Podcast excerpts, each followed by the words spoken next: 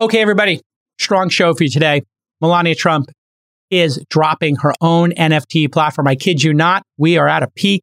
It's a peak. I'm going to talk a little bit about our grift of the day, a little bit about Trump, a little bit about the Obamas. I think actually her NFT platform, I might be a contrarian here. It's kind of dope. And Reddit just filed to go public. I'm going to break down their metrics revenue, price to sales, revenue per employee, and what uh, is the genius of Reddit and how it got here and how just masterful Alexis and Steve, uh, the co-founders, are as co-founders, but also community builders. They really are savants at that. Just total impresarios. Then uh, I'm going to interview my friend Tony Haile. I invested in his first company, Chartbeat, his second company, Scroll. Scroll was bought by Twitter. Scroll is a big part of Twitter Blue. It's got a lot of ideas on micropayments for and subscriptions for news. Uh, we had a really open discourse about Twitter's product and what it's like to be a founder and go into a big company and he was pretty honest. And we went a little double clicked on Twitter's roadmap and what they're doing over there. And he even talked a little bit about the unexpected CEO change. So he was super honest. Uh, and I really appreciate Twitter's comms and communication groups allowing their executives to come on this program and talk. I think it's like a really cool thing. We don't get that from the Facebooks of the world uh, or the Instagrams or even Susan Wojcicki at YouTube. I've invited her many times. A lot of the big companies are not sharing uh, their executives to talk about product and the company and where they're going. Uh, but Twitter has made the decision to be uh, really open and talk to their users. So I do appreciate that. Stick with us. It's going to be a great show. This Week in Startups is brought to you by Disruptive Advertising, the top digital marketing agency for startups and SMBs. Get $1,000 off your first month of service at disruptiveadvertising.com slash twist. Squarespace Turn your idea into a new website. Go to squarespace.com/twist for a free trial. When you're ready to launch, use offer code TWIST to save 10% off your first purchase of a website or domain.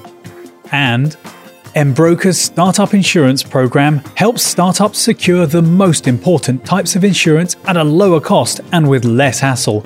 Save up to 20% off traditional insurance today at embroker.com/twist. While you're there, get an extra 10% off using offer code TWIST. All right, everybody, it's time for Grift of the Day. Yes, it's a very grifty time right now.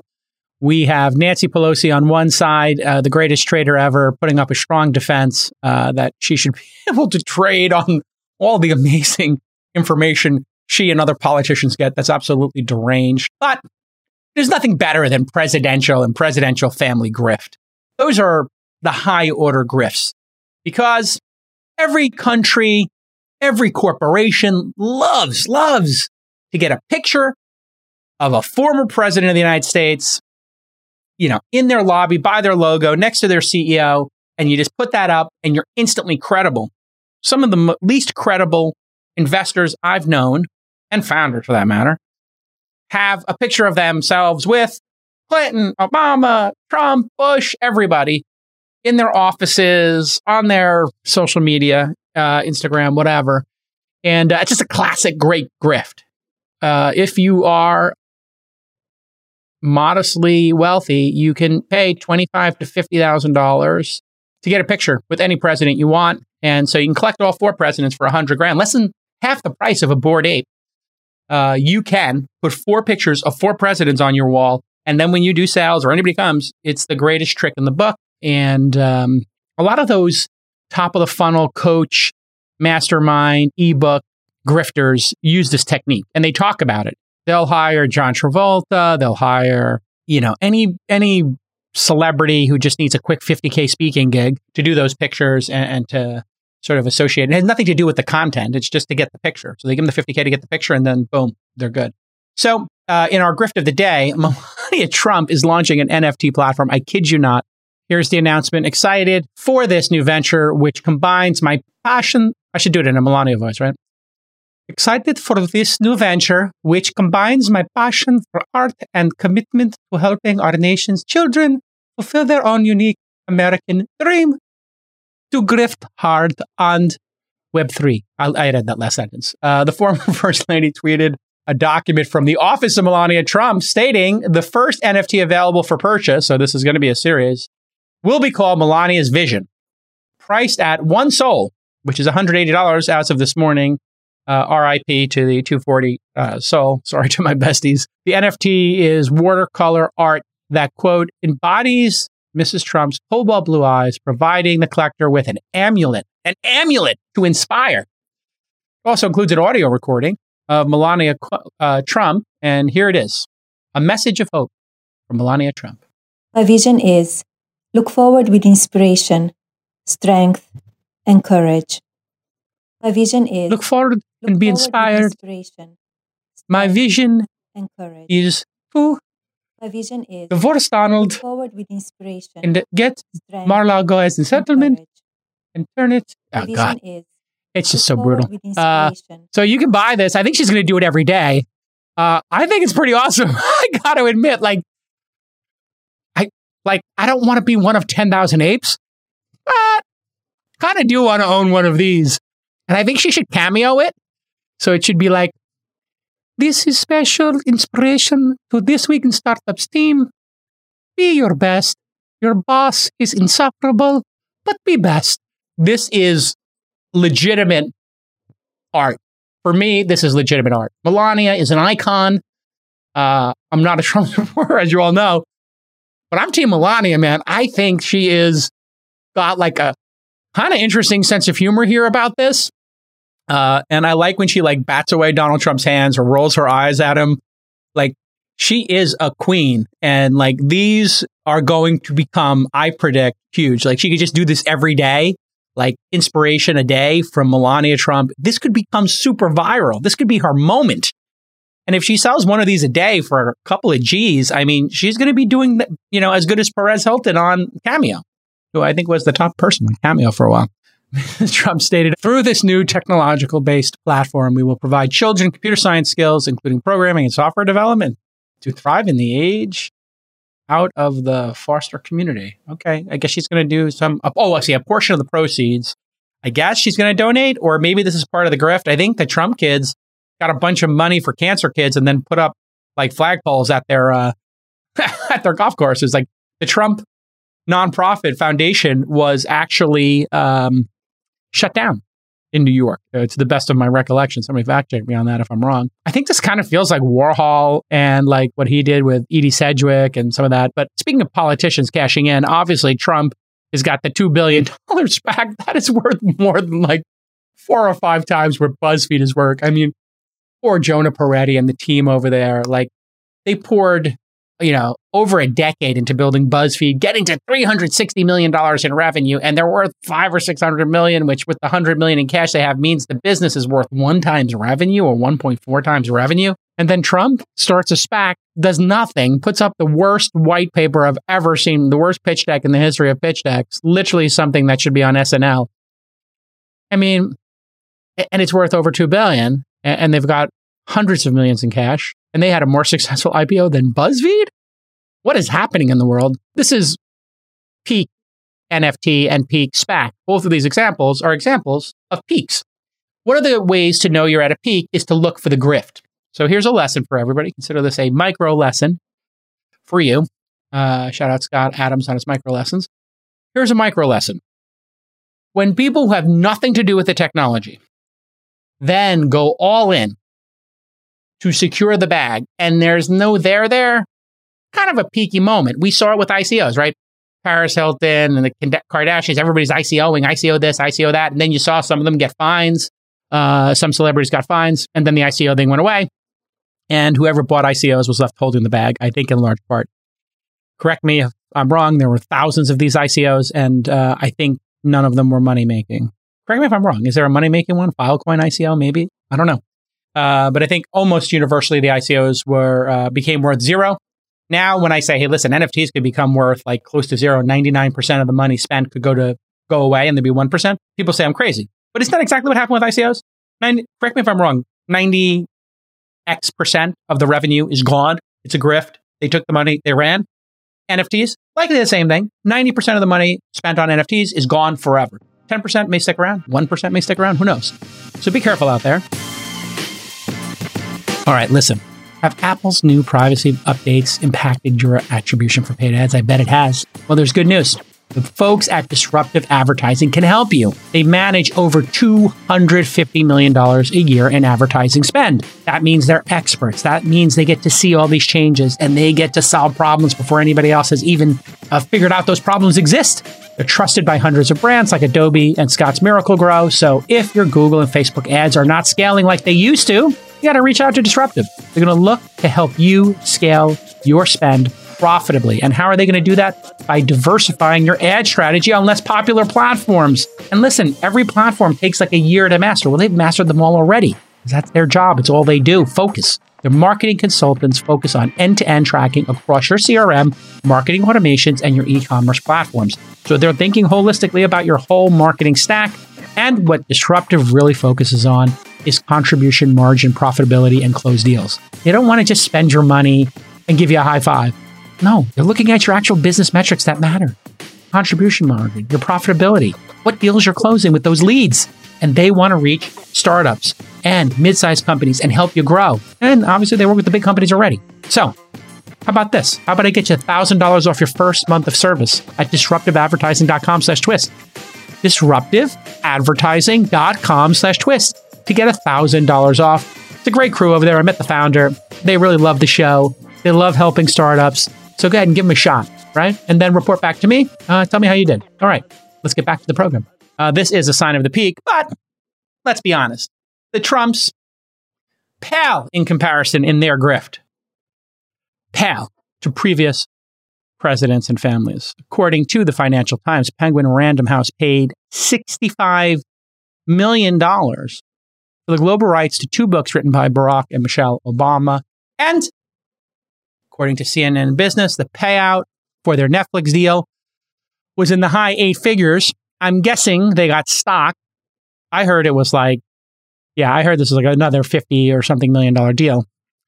Just as a point of complete complete randomness. And it's incredible how these two things are absolutely not correlated. They're, they're correlated, but clearly not caused. Netflix stocks went on a 40x rip in the Obama era, going from 1.4 billion to 58 billion. Uh, it's obviously at 260 billion today. Uh, and Obama did a huge deal with them. These two things are obviously in no way related. Um, and of course, over that decade, what was the number one issue for Netflix? Anybody remember what the number one existential crisis for Netflix was? Net neutrality. Net neutrality. Would they have to pay for all the bandwidth they were using on other people's servers? I wonder, wonder what the Obama administration's position on net neutrality was. I'm gonna look it up. I voted for Obama. Okay, so I'm just saying, presidents and their families are the grifters of the griftiest class. You can go back to the Clintons doing crazy speaking gigs. But yeah, maybe double click on that and take a look for me. All right. In other incredible news, and uh, congratulations to the founders of Reddit, uh, they just confidentially filed to go public after 16 years. It's been over 16 years, hasn't it? And 1.3 billion in funding. The announcement came last night. Steve Huffman has been running the company, and uh, Alexis Ohanian was there for a little bit had a little bit of a disaster. They put Ellen Pao in charge for like a year or two, and the thing just almost imploded, uh, from what I read. Um, but they put it back in the hands of the founder, which is always the best idea. The S1 is not available for us to review yet because this is a confidential filing. So you know they're filing, but they don't put all the data in there yet. According to The Verge, the company has been considering the IPO for some time. We know that. Uh, rumors have been out there. It's uh, Reddit is probably the 20th most traffic site in the world, according to Alexa and SimilarWeb and other places. Here's an image of the chart uh, with companies near them. VK is the Russian Facebook, uh, but you know they're obviously in, in a great uh, area. In August, Reddit raised a $700 million Series F at a $10 billion valuation, and uh, they're making hundreds of million in revenue. The round was led by Fidelity, uh, according to PitchBook, which you know public investors dipping down and doing those late stage ones pretty normal. 100 million in ad revenue for Q2 of 2021.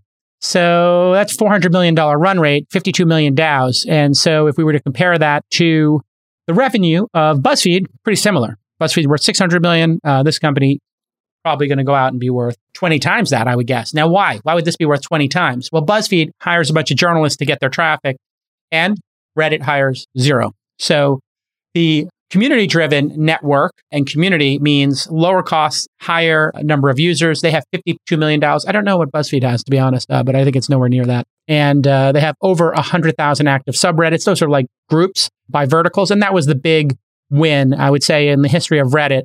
The two things they got right were subreddits and never changing the interface and just not being put under pressure. Kevin Rose put under a lot of pressure by venture capitalists to change the interface. Condé Nast had bought Reddit, so they didn't invest in it.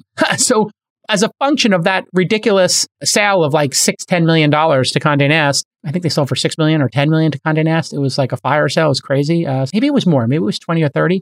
Anyway, Condé Nast got it for a, a fraction of a percentage of what it is worth today, and they apparently didn't really invest in it. So therefore, the interface didn't change. When the interface doesn't change, users can just use the product. eBay, Amazon, Craigslist come to mind. And when you don't change the interface, users can just keep using it. SEO can keep growing. And so over a hundred thousand active sites. Yeah. Condé Nast paid, get this. This is what things were like $10 million for Reddit in 20, 2006. I had sold Weblogs Inc. for 30 million, And it was just sort of the nature of the time period. It was very small acquisitions. Reddit was considered kind of a sideshow. I wouldn't say a joke. It was just considered like a silly message board. Um, but a silly message board when the community is truly cherished and valued. I think that's the genius of Alexis uh, Ohanian and uh, Steve. I think those two are product geniuses and community geniuses. Uh, I really do mean that sincerely. I'm not just saying that. Like they, they were able to really focus and understand their community, and then everything else worked out. Because if those conversations are baking constantly and people are submitting tens of thousands, hundreds of thousands of stories a day, and some number of them get discussions under it, all that content is free. Just like Quora's content is free, Stack Overflow's content is free. And this is user generated content. U- UGC was all the rage in Web 2.0. Um, and so, you know, Reddit is now worth a thousand times what Condé Nast paid for it. They have 450 million in yearly ad revenue, uh, according to sources, and 1,400 employees. That means they're making $320,000 per employee. If you did that uh, stat with BuzzFeed, I'm going to almost guarantee it's much less, but I could be wrong. We'll see. The point is, generally speaking, that user generated content means lower costs. I wonder what all these employees are working on. Uh, that's the crazy thing. And so, giving a little credit for some growth on the 100 million a quarter run rate, let's just say it's 450 uh, at a $10 billion valuation, they're 22 times. If they're growing at 20% a year, seems reasonable to me.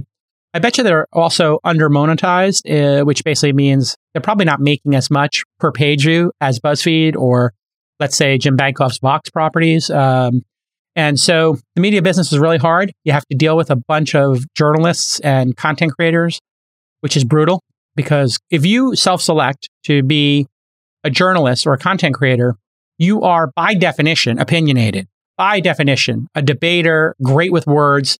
In other words, you're a management nightmare.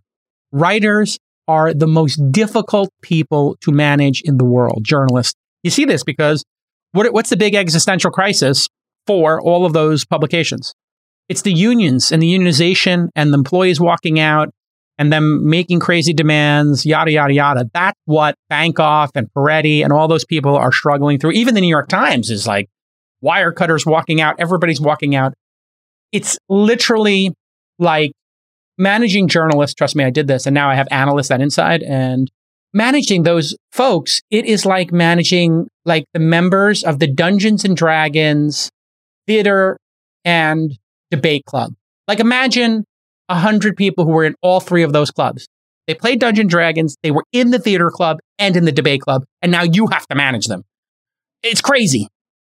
And that's why media brands just have a hard time, and they uh, generally try to stay small you know, 100 person to 500 person staff. And then Condé Nast did such a brilliant job. Okay, we'll give Graydon Carter Vanity Fair on one floor and Anna Wintour gets Vogue on one floor, different cultures, little micro ecosystems, 100 to 500 people. They have their own P&L. Because once you get to the New York Times scale or Vox's scale, now you're seeing what's happening. The unions are like, oh, we got to get the wire cutter people. We got to combine them with this group of people, the curbed people, the New York Mag union. And you have I think Vox has like seven unions inside of Vox. These businesses are challenged. Vox is actually pretty profitable, actually. Jim Bankoff knows what he's doing. And that's probably a smart plan because if you're not profitable, I think people are going to put you in a bucket like it'll never be profitable. And this is just a bad business model. So, uh, smart move on Bankoff's part to focus on profitability. I think that's going to make Vox actually maybe live up to their valuation in the private markets and maybe why Peretti and BuzzFeed isn't. I think if BuzzFeed show they can be profitable, you know, have a 30%, 20, 30% margin, the, their fate will change. Um, there's really only the, the hard part about community is being patient. That's the hard part about building community. It's just a slow burn. I call it like hot coals marketing. You know, uh, you have to just build up a base of like hot coals. And then when you put a log on a bunch of hot coals, it goes on fire. If you put a, three logs in a fire pit, throw some like money on top of it, lighter fluid, and you light it on fire, you're just going to get a charred group of three logs. So you have to be patient for the first five or 10 years to just build a community that likes to see each other. And when they're not in the community, they're kind of bummed and they're like, oh, I miss my community. I got to go back and check, which is how I am with Knicks Fan TV uh, or the This Week in Startups community. The other thing is like Slack and Discord. That's a little bit too fast uh, for most people in their passions. In other words, if you go to a Discord, like you're not going to scroll up for the last 24 hours and look at that conversation and try to read it like it's a transcript. Or stenographer did it. You kind of prefer the lightness and the ease of using a algorithmically based subreddit, right? It's just kind of a brilliant model. Uh, and so moderation is a slight problem. People making bad Reddits. Obviously, there's a ton of porn Reddits, uh, and there were a ton of hate Reddits. They got rid of all the hate. I think they still have all the adult content, which I think Tumblr had adult content too. Twitter's got a lot of adult content. These companies have done a really good job of turning that off by default and then having the people who are making the adult content flag it. So if you're not flagging it, they'll flag it for you, I think is what happens. And so a lot of these are offshore. So those 1400 employees. I wouldn't be surprised if 500 of them are in the Philippines in Manila getting paid uh, one to $3 an hour US, which is a great salary over there. Translates really well to a middle class income from what I understand. And they're just trained, you know, like this is porn. If it's porn, just label it porn. And so all that will come out. Maybe it's, you know, 20 or 30% adult content. I'm sorry, I should probably use that word uh, on some of these sites, uh, Twitter, et cetera, but you don't see it.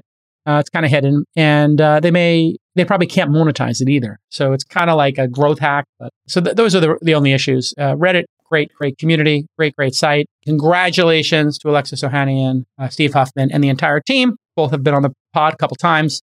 Uh, both great entrepreneurs, a lot of respect for both of them in their careers.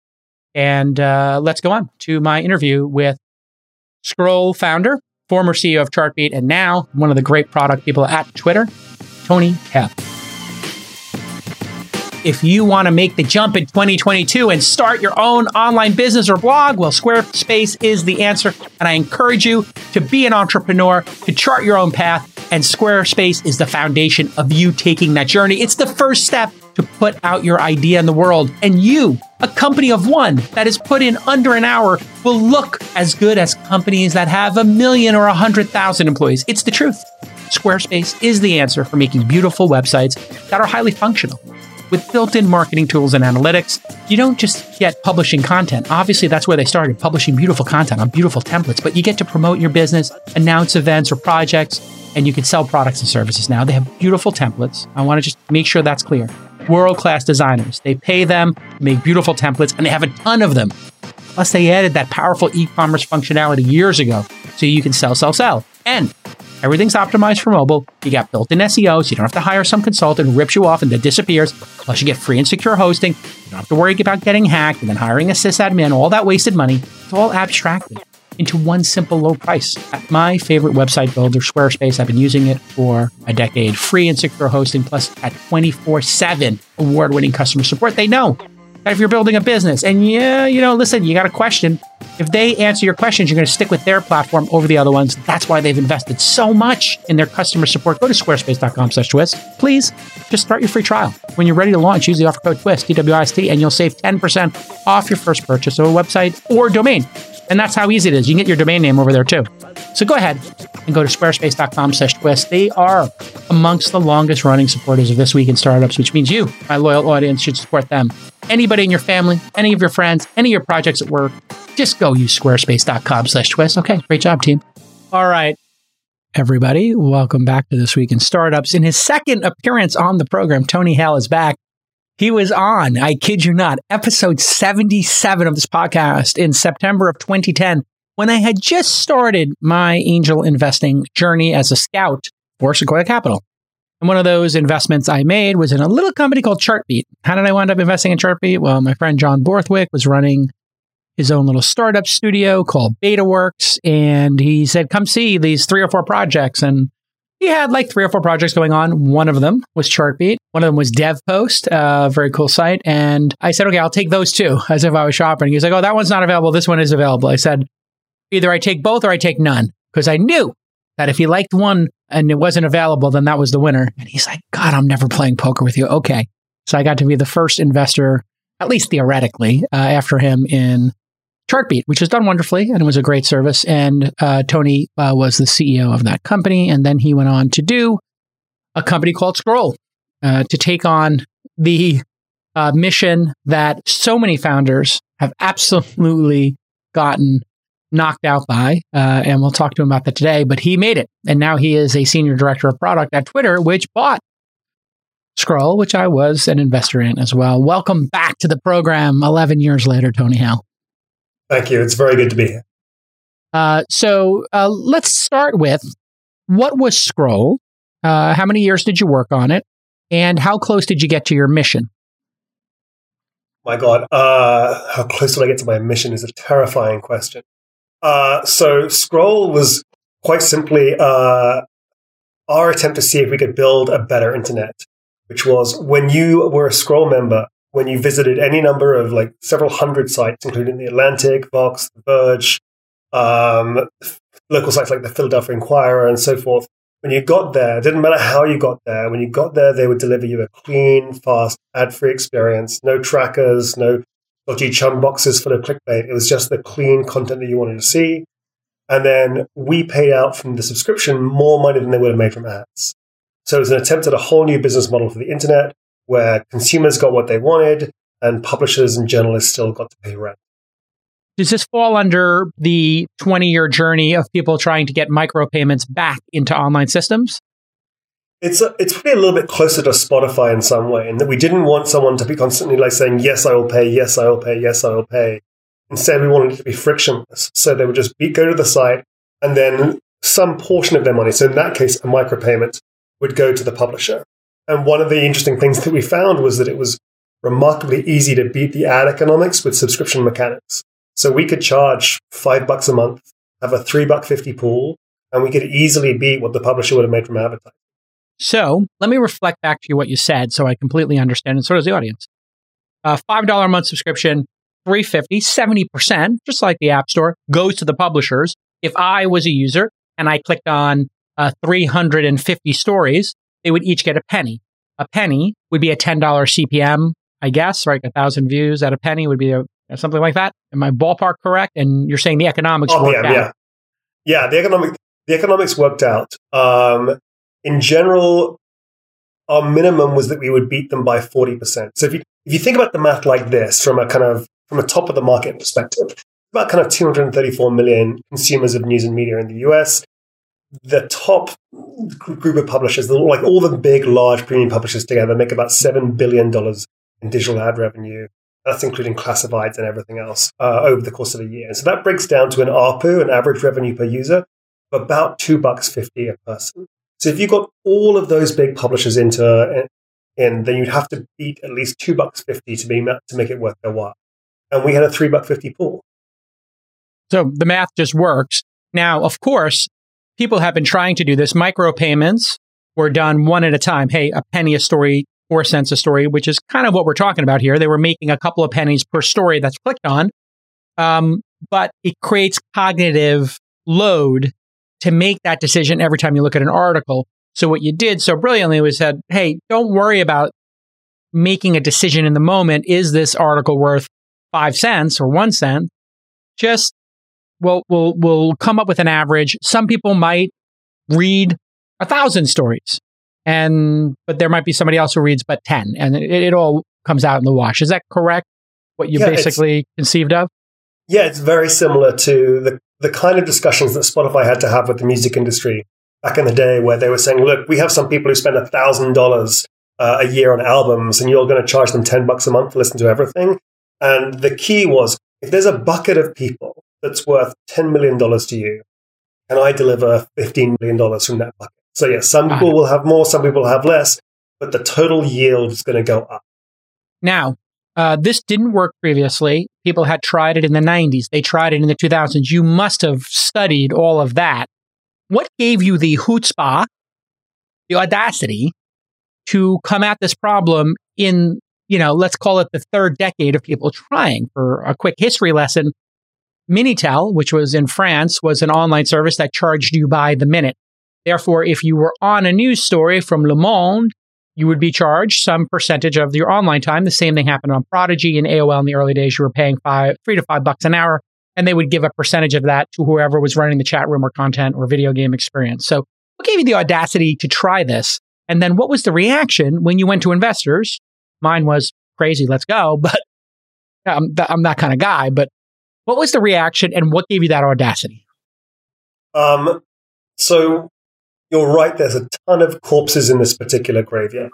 And that was both terrifying, but also useful because we knew all the things that had gone wrong uh, in the past. To your point, there'd been like the attempts to create uh, to create the micropayments where there'd been that cognitive friction uh, where people just weren't going to do that kind of like I'm going to say yes two cents, yes four cents. That wasn't going to work. When people had tried to do this as their own separate silo, when they tried to do it in an app, and they'd basically said to people, hey, you can uh, you can have this experience, but now you have to change everything about how you discover content to use it. Like those kind of approaches had struggled because there wasn't a large installed base. Um, so there was a bunch of different challenges. Um, and one of the things that gave me the courage to do this was the fact that I had an English accent. And so I thought I'd be more persuasive to publishers um, than uh, people in the past and and it was also one of those one of the kind of big questions about how you approach this kind of problem, which is you're effectively got two sides. You've got consumers and your publishers, and trying to bring them together in some kind of like quasi marketplace. And which side to go with first is always a tricky question. And a lot of people in the past had tried to go by saying, like, I'm going to build up a user base around this, and then I'm going to go and do content deals. And in fact, AdBlock Plus had tried to do something with Flattr, uh, which was their only kind of attempt to do this. And mm in each one of these situations that there was a lack of trust mm. because they'd started by like effectively taking money away from publishers yes. and from the people creating the content. Um, Hilarious. Yeah. So it was like, you've been screwing us over for the last five years. Now you want to do a deal? No. Um, mm. So one of the decisions that we uh, started with was we were like, okay, we know pretty much everybody in publishing anyway, because I've been working with them for the last seven years as CEO of Chartbeat we could test this idea with a bunch of people and we knew we wanted to start in a kind of ethical, scalable way. So we started by doing the deals with the publishers and making sure the model worked. And that kind of gave people a, a little bit more confidence uh, mm. where where previously people had not been able to get publishers to do these deals. We were the first to really get this kind of deal done. And let's be honest, publishers over the last five to 10 years have been suffering. Um, they've been losing the ad race to Google and Facebook, which have better products for advertisers who are trying to reach true scale. Now, if you're trying to reach a niche audience, sure, of, you know, one of Jim Bankoff's Vox publications might be better, or, you know, a specific section of the New York Times might reach your specific niche and you want to be associated with it. But if you're trying to hit scale, you know, YouTube, Google, Facebook, Instagram, there are at scale platforms. So they were willing over the last five years that you were running uh, Scroll they would be four or five years. They would be willing to to take a shot right now, right? They're like, hey, if it works, it's all upside for us. There's no downside yeah. for them, right? This was this was one of the things that um, was critical for us. It was making sure that we could make it a win win from the beginning. And you're right, like the word on everyone's lips was revenue diversity because they could see what was mm-hmm. happening with the ad business. They could see like uh, reports coming in where it's like 85% of digital ad spend is going to two companies. They're like, we're not one of those two companies. We have to do something about this. Um, and so there was a there was a desire for revenue diversity, and the critical thing was also avoiding the notion of cannibalization. We effectively worked a little bit like programmatic advertising. Mm. You came to the site, and instead of there being an auction between advertisers, we were just bidding the most for that person to deliver a particular experience. And instead of it being a Mercedes ad, it was a clean, beautiful page. Yeah, I mean, at the end of the day, there is an increasing number of individuals, I believe, who are valuing their time and the cleanliness, the, the hygiene of the page they're on. And I think one of the best examples of this is YouTube. I think they were calling it Red. I don't know what they call it today. Um, but are you a member of YouTube's Red service and uh, do you pay for it? Because I have to tell you, it's the most life changing experience for me as a YouTube person. It doubled my usage of YouTube because the ads were the most annoying thing, and now they're all gone. And I give them what ten or fifteen bucks a month. So worth it. This is this is why I'm not a member of YouTube. Is uh, Red is because if I was, I would also double my usage of YouTube. Uh, and right now, that would get me in a tremendous amount of trouble with my family. Uh, so I like well, so thus far, but it's it's it's that same thing, yeah, which is like people will pay a premium either for experience or access. And mm. so for us, it was like, okay, we can make the economics work around the experience in a way that could make the world a bit better. And maybe we were naive uh, to to dream about these kind of things, but we that was the dream. It was always like, can you can you make the internet the way it always should have been, where payments and like my my Web three friends will tell me about this all the time. Pay- payments have been the missing infrastructure of the web. Yeah. So we were like a, an initial kind of like uh, attempt at that. If you don't have business insurance, you failed one of the first steps of being a great founder. Startups should look no further than Broker. Broker's technology saves you time and money. Prices are like up to 20% lower, and they got better coverage than all these slow incumbents. You can go from sign up to quote and purchase in just 10 minutes. I kid you not. And when you work with Embroker instead of business insurance incumbents, you're not dealing with large, slow corporations. The sign up takes days, not weeks, and the process is so transparent there's no opaque pricing, there's no negotiation. You just get it all done. Easy peasy, lemon squeezy. I'm going to quickly explain to you one crucial type of startup insurance that Embroker covers. It's called E&O. You may have heard it or overheard it. It covers errors and omissions. That'll help you deal with scaling your business. And because any major customer you try to sign up is going to say, hey, can you show us your E&O? Part of the diligence process. So you want to get it now. It's not that expensive. These things are part of the process of growing up as a startup. And you know what? I find sometimes people wait until they get burned to put on their insurance. The insurance is not that expensive. You want to do it proactively, especially if you've raised money recently. That's the perfect time to deploy a little bit of capital into protecting the kingdom, protect your enterprise. So to instantly buy custom built insurance for startups, go to embroker.com slash twist and while you're there, you get 10% off their already amazing prices by using the offer code TWIST, T-W-I-S-T, Embroker, E-M-B-R-O-K-E-R dot com slash twist. All right. Thanks for supporting the show, Embroker. Love you guys. Talk to me about paywalls.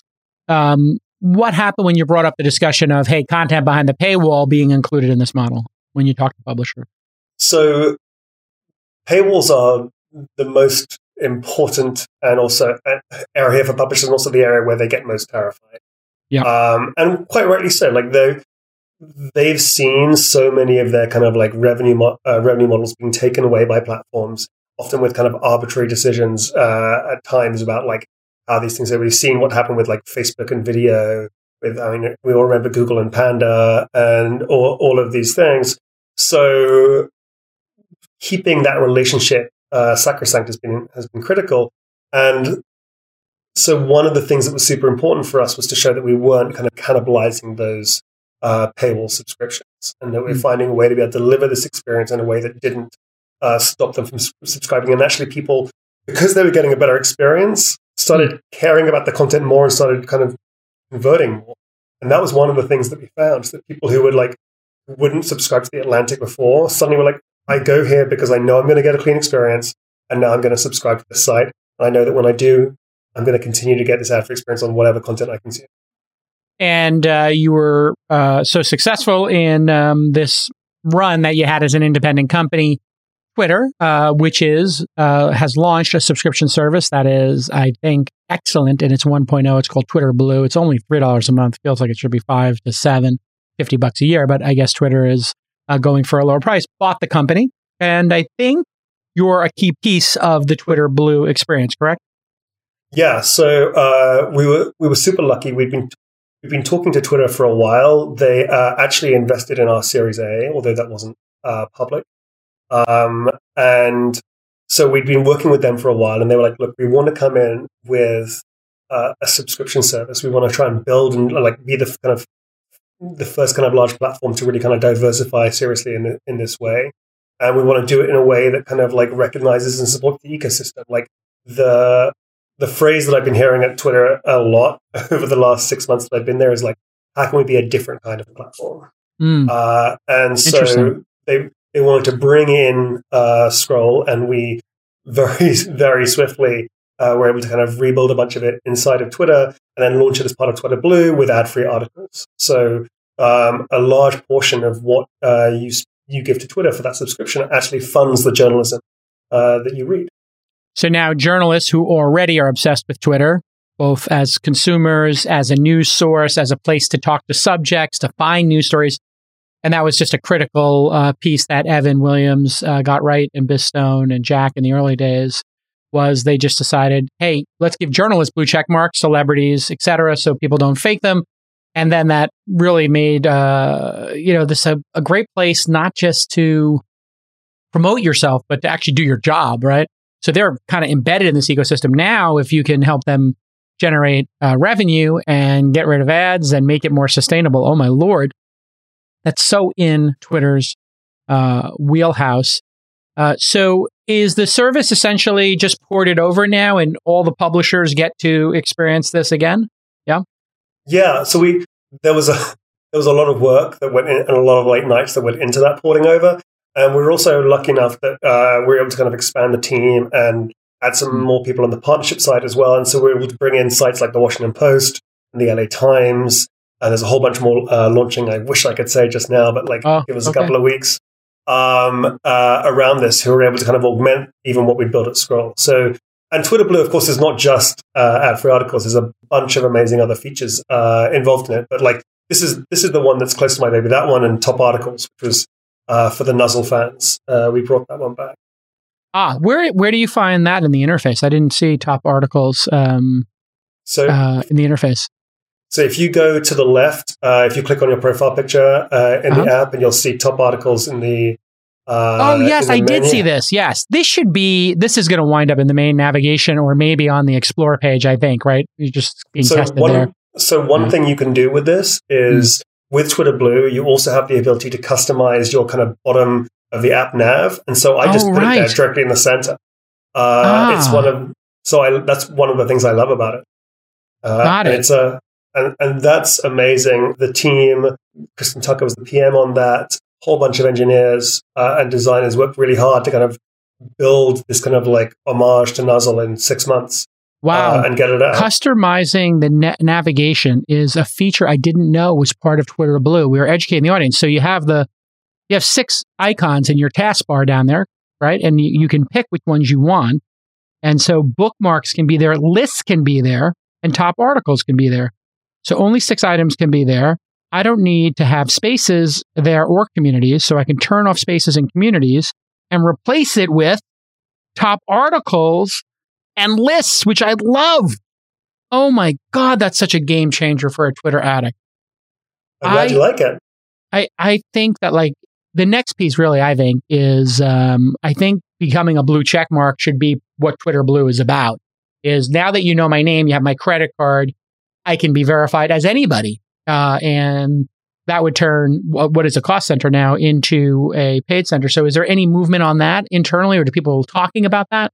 I know you can't tip your cards too much, but I think there's a there's a lot of interest in kind of like how to signal being a Twitter Blue subscriber and thinking about that kind of verification thing. I would say that one of the things that's always important for us in these in these conversations is thinking about kind of equity and what those signals mean for uh, other people when they, when they when they come. Like it's in some ways, the verified check mark has been this kind of like this proof of status, uh, or it's yes. been seen as a proof of proof of status. And if you can just kind of like buy your way into that proof of status, we don't want to see bad actors leveraging that or mm. or other other things. So it's uh, mm. identity and verification, all these things.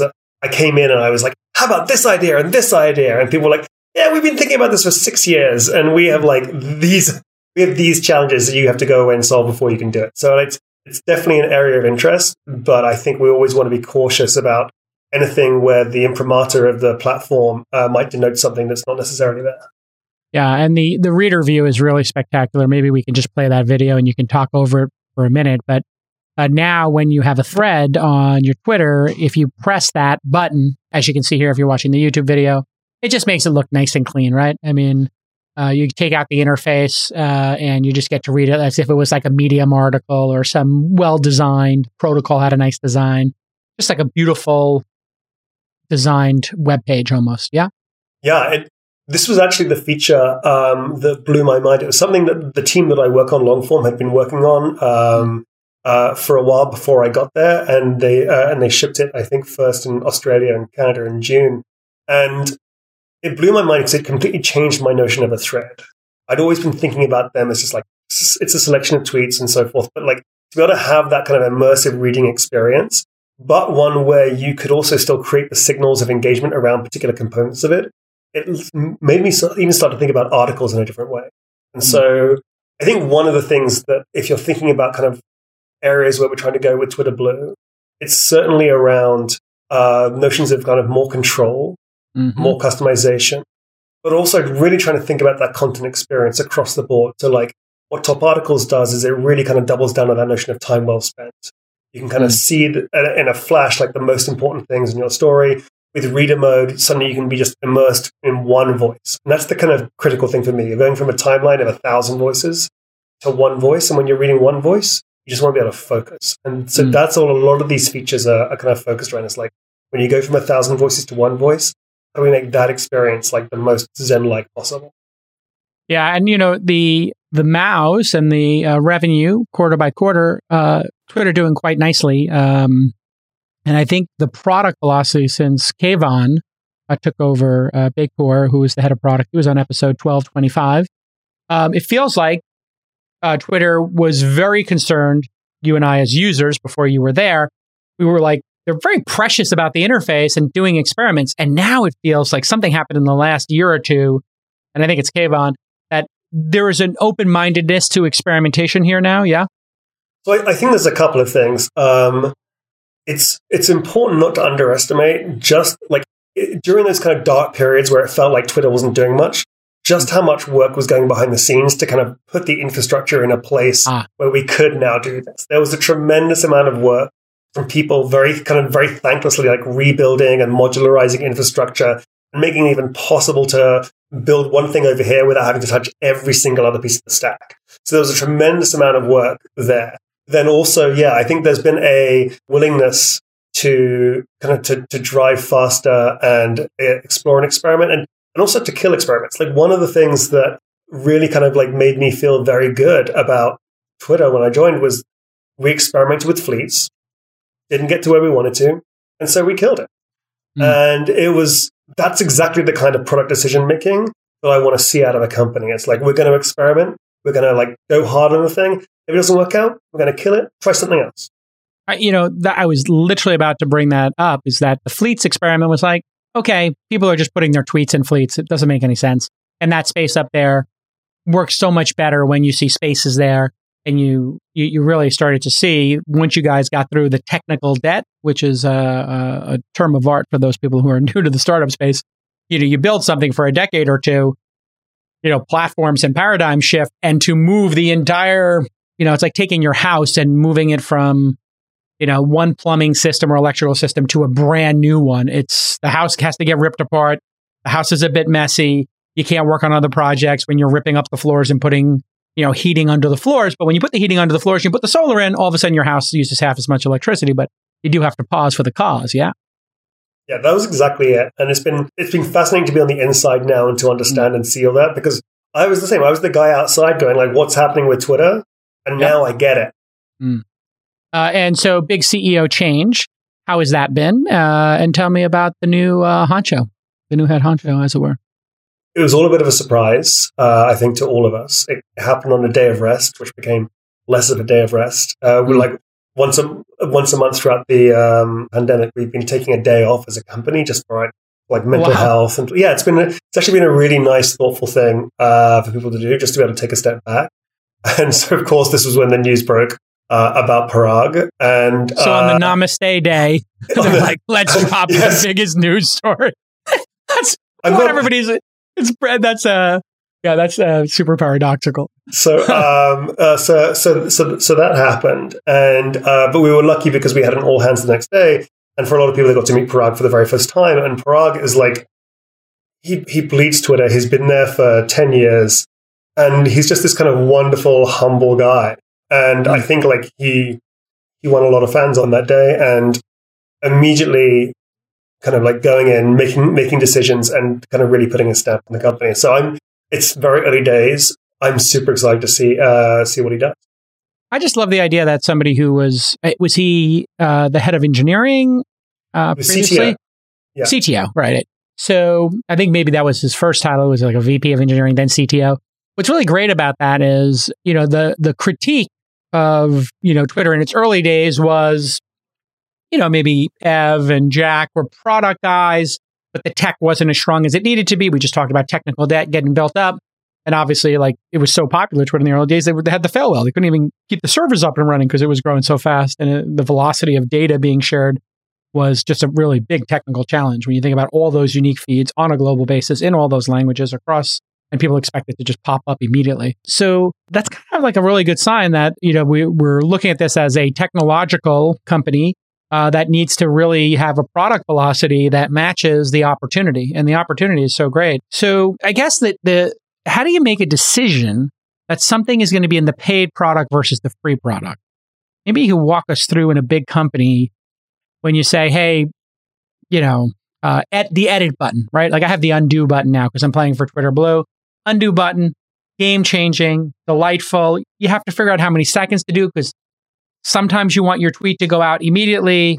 Other times you would love a minute, but a minute means like you might have six or seven tweets backed up. It's a little bit of a weird experience. So I think I put it at 20 seconds or something. And now I reread the tweets and then I hit send if I feel you know, so I'm almost, it's almost like having two send buttons, like a, like a review button and then a publish button. But in that example or other examples, what is the thought process as a team of give it to everybody, make the experience better for everybody, or incentivize people to, to join us on this Twitter Blue journey?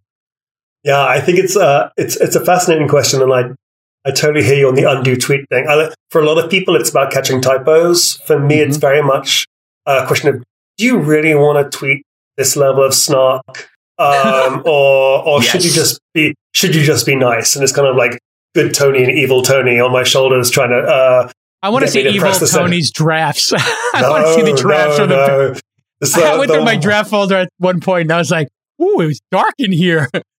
I'm gonna get that. That's gonna get buried in my coffin with me. Uh, yeah. That's never. That's never coming out. I think like so when I think about the the kind of products that we we look for, obviously one the, the group that we care about uh, or that we're focused on right now from a, from a blue perspective is kind of super users of Twitter. Mm. And super users of Twitter are not necessarily like everybody else. We do weird no. things. Describe the super user. Actually, I think that's a good point uh, because a lot of people uh, will push you, hey, bill for the lowest common denominator. And then other people say, hey, you got to really understand who the tip of the spear here is. So when you think about that tip of the spear, what is the profile of a Twitter top 10% user? So what's interesting is it kind of there's obviously people who are heavy tweeters. Um, but the thing that's fascinating to me is the people who are like heavy non-tweeters as well. There are people who are obsessively using Twitter who just don't tweet that often at all. And, but use it for a variety of reasons. And you, and you get this kind of weird kind of prosumer group as well. It's like people who are like, for journalists, uh, we were talking about journalists earlier. Yeah. Twitter is their LinkedIn. You know, yeah. it's their professional network. It's how they get seen. It's their it's their work. For other people, this is a it's their a watering of, hole. All right, it's like kind yeah. of a place to hang. Yeah. So so it has a variety of different kind of user groups. And so what so one of the things that we try to think about when we're thinking about uh, features for Blue, uh, and this is kind of how like uh, Sarah Beykpour and uh, Smita Gupta, who are the kind of like, along with Abhijit Mehta, are the kind of real uh, heroes and leaders of Blue. They, they talk to me about like the kind of notion of niche features, features that are like not all of the several hundred million people who come to Twitter on a kind of daily basis are gonna uh, are gonna care about, say, bookmark folders. Uh, you know, it's not necessarily something for everyone, but for a group of people, that is like the biggest damn deal they can imagine. And so when we think about a lot of these features, it's often about like what is something that is super valuable to a particular niche, but doesn't really have an impact on the general population of the audience. So we think about those things. And then we also thought about, um, and for example, even top articles. Yeah. Top articles is great if you're like you and me and we follow a whole bunch of people and we want some way to be able to kind of sort through the stream. If you follow 50 people, mm. it's not as good. Yeah. Um, and so there are those kind of factors that kind of feed into, uh, into feature choice. Um, and then there are the ones like ad free articles, which would be great for everybody, but we made a very clear decision that we wanted to fund journalism. And so funding journalism, that money has to come in before it can go out. All right, paywalls. This is the this is the holy grail. Uh, there's got to be someone who has a you know paywall business. Insider seems to be Bloomberg seems to be going for it. There's an Atlantic seems to be going for it. I, can I give you 10 bucks a month like I do with Apple News at some point to just not have to? For me, it's just even about logging in. I have a login to a lot of these. I just want it to be seamless and easy breezy. And so I'm more than willing to pay 10 bucks a month to just get 100 articles, 10 cents an article. I would pay for like on a consumption basis, I pay a flat rate. Is, is that going to work? Is that going to happen? Do you do it by, you know, just piecemeal? What, what's the strategy there? I think there's a bunch of different things that we can do to make that experience better. The first one, which is the, in some ways the simplest one to, to do, is if you're already a subscriber to a website, just make sure that you're logged in when you get there. There's nothing more frustrating than when you're subscri- subscribed to, say, the Washington Post or the Atlantic or wherever, and you hit there and you're like logged out, showing me the paywall. I like I want to throw my phone across the room. That's technically the issue there. Technically, correct me if I'm wrong. Is you're you're popping up like a mini browser and it doesn't have your previous credentials in it if you did log in. Yeah, and one so yeah, one of the one of the things that's been uh, uh, a kind of additional casualty of Apple's kind of war against cookies in general, uh, which has been kind of helpful for kind of privacy around advertising. It's also made life a lot, lot harder for publishers who just want to keep you logged in. Mm. And so, one of the things uh, that we'd love to just like, we just want to kind of knock off these kind of user challenges like start with the easiest things, then kind of like work our way up. So one of the things is like, yes, can we kind of like make sure that whenever you come from Twitter, you're always logged into the sites that you're a subscriber to? Just solve that pain point straight away. Secondly, it's like, can we do things where it actually makes economic sense not to get rid of the paywall, but to move the paywall back? Mm. You know, hmm. there's like your top one or two sites that actually you probably should subscribe to and support directly, and that's great. There's a whole ton of other sites that you're never going to subscribe to after that um, that you're only visiting like two or three times in a given month, and you're still getting frustrated by that paywall. Ah, so that's clever. Can we? Yeah, can we? Can we rem- like help those people um, by saying we're going to make the economics work and, uh, and the yield work for a publisher, where they can still attract their super fans, but avoid kind of like uh, frustrating those. So like whatever we do, there's a whole bunch of different ways to to attack this problem, and it's going to be piecemeal and staged, and all of the experiments are going to happen and fail. And all, I, I like what you're saying things. because there is like the porous paywall where they give you two articles for free and then they upsell you. And yeah. then there's, hey, listen, I love this publication, the Wall Street Journal. I read three or four stories a day. Of course, I'm going to pay for it. And then there's like, okay, listen, I I stumble upon an Insider, Bloomberg, Atlantic article, Washington Post article once a week once every two weeks, maybe more accurately, and I want to read a deep dive or something, I'm never going to subscribe to it. So they might as well get me as a tweener for some amount of money.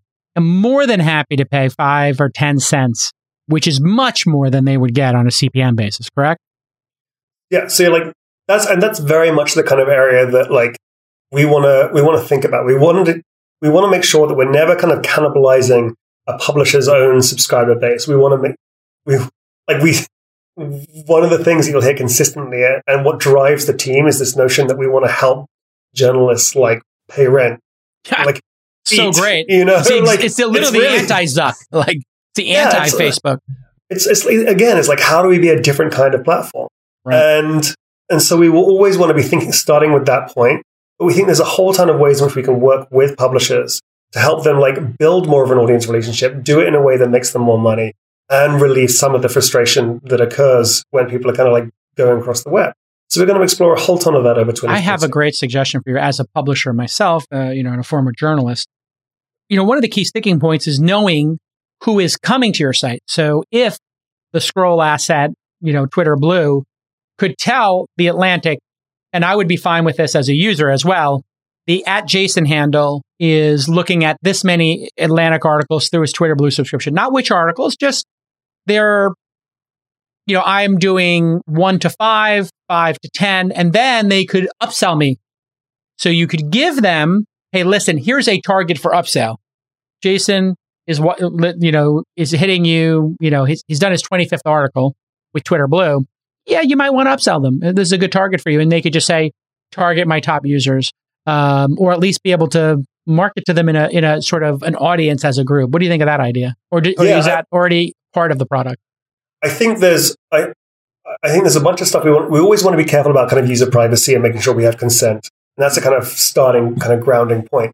I think there's a ton of ways in which uh, we could help either with like special discounted deals when we can see that you're mm. a particular fan of an of an area. Perfect. One one thing even so one of the things that we do uh, within Twitter Blue is we show you the we show you transparently where your money goes. So there's a chart in in the Twitter Blue settings which says see your impact, and it shows like okay a dollar of your money is going to the Vox is going to Vox and like 90, 90 cents is going to the Miami Herald and all of these kind of things. It shows where your money is going. And one of the things that's really interesting about that is not only is it kind of like a newly transparent way to do business in, in, in this area, but it also tells people just how much they love particular publishers. Mm. And we've heard people say, like, you know what? I didn't realize that I read The Atlantic that often. Screw it, I'm going to subscribe. Uh, and so Fantastic. Those, That's the great way to do it. Yeah. Yeah. Like trying to find those kind of like hooks and signals of like, how do we get you to a place where you're getting the experience that you want and also supporting the journalists? Or here's another way. You know, I'm part of Twitter Blue, and you see that I've read, uh, you know, these stories on the Atlantic, but I don't follow the journalist who wrote it. You know the journalist, you know the byline. That's very simple to put together on a technological basis. All they need to do is put in the metadata on the article, the Twitter handle of the writer next to it, and most people do put the Twitter handle somewhere, but what that would do is then you could upsell me, hey, suggested users follow these Atlantic journalists or Atlantic journalists you don't follow, but you've read the story. Have you thought about that kind of stuff? Because getting followers for reader for journalists is truly valuable to journalists. Journalists are getting paid salaries and book advances based on how many followers they have. I kid you not. Yeah, I love that. Uh, I, I think if we're not thinking about that, we should be. Uh, and I got I product just, ideas. I'm more than willing oh, to give them Jason, to you for free.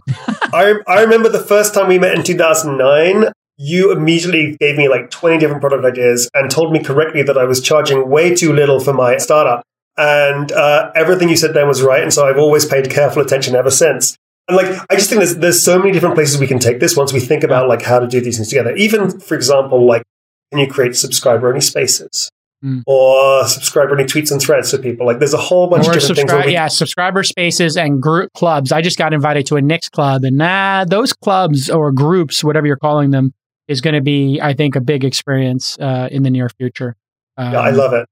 I'm not able to create one, but I'm in one, and I this Knicks one. I'm like, you know what?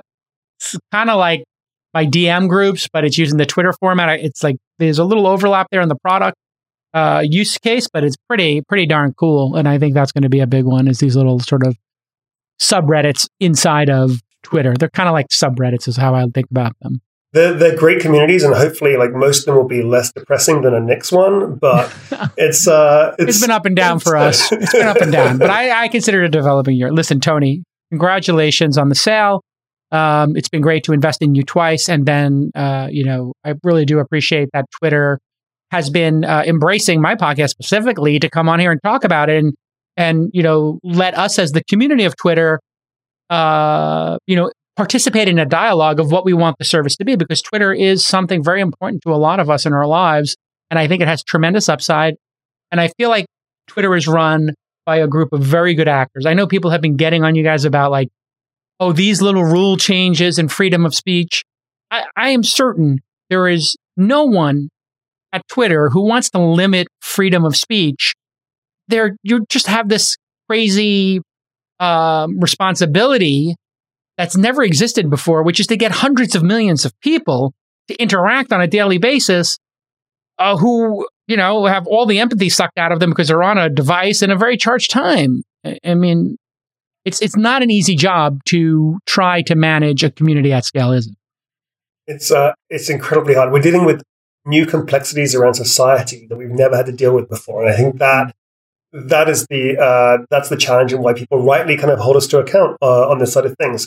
What I can say is to agree with you that like every single person that I've met in Twitter, their hearts are pure, their intent is real, uh, and they want to try and be uh, be better and make the world better. And we're like Twitter isn't the largest platform; it's arguably the most important one, and we've got to treat it like that. That's that. actually super accurate. Yeah, it's it's might be 20% of the size of other platforms, uh, or 30%, whatever it is, but it's the most influential, clearly.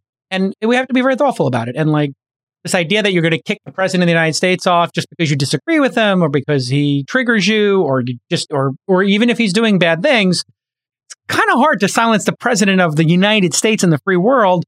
And then also, if the person is actually inciting violence, I'm not going to make you comment on any of this, but I, I, can speak my opinion here. I know that you know you have to be careful because whatever you say is could be reaggregated by somebody. Speaking of the news, but you know, is a very delicate decision. I happen to think Twitter did a good job at. If somebody's inciting violence, that's clearly against the rules. You can't get away with that. If somebody has an opinion you don't like, okay, grow up. You have to deal with that. That's part of life. And I, it's just not easy. I mean, and, and I think the Trump situation is such a wild card that it's almost like I what I tell people is like if you're thinking about how to design a social network and then you put Trump in, that's like the trolley car problem. You're aware of the trolley car problem, like where it's like the trolley can kill like the baby uh, being pushed by mom or eight adults. Like who should suffer more in this crazy situation? Like that's Trump in your social network. It's like there's no winning here.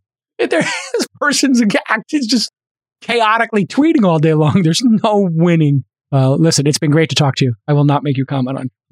I just as your Thank friend, you very I will- much.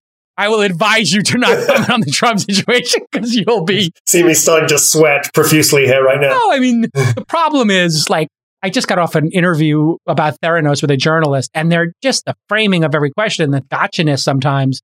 And like what I try to do on this podcast, I have empathy for you as somebody who's working on Twitter. I don't want you to comment on t- Trump, to be totally honest. Like because all that does is then somebody on the left, somebody on the right, somebody in between is just going to misconstrue and aggregate your tweet and say, look, this supports my vision of the world. The fact is, it's a hard job. You guys do the best you can, and the service kicks ass, and we all love it, and you're adding more features. So thank you for that. And to the Twitter team, we just really appreciate all the experiments you're doing. Great job the last two years. Thank a you. plus. Spaces, scroll, blue. We got to talk about DMs. DMs are in a sad state. I already talked to Kayvon about this. I know somebody's in charge of DMs. If you can get them in a room, we need an offsite meeting. DMs got to be searchable. You got they. It's got to become a modern messaging platform. That's a big, big win. If you guys can get DMs correct. Well, we just announced that we just acquired uh, the Quill messaging team. What? I Yes, didn't know I that. Well, I think it was last week we announced that, um, and so I think I think Praise Jesus.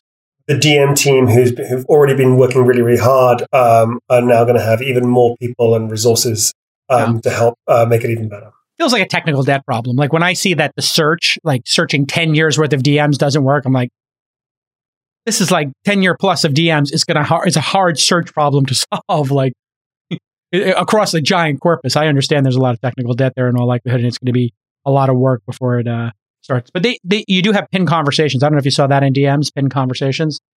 Because when you're a super router like me, you, you have like three or four important groups, and they just, I have to scroll, scroll, scroll to try to find them. And now, boom, I got them pinned. Great job. Yeah, I love that feature. All right. Listen, I'll talk to you soon, brother. Congratulations. And we'll see you all next time on This Week in Startup. Sign up for Twitter Blue. It's awesome.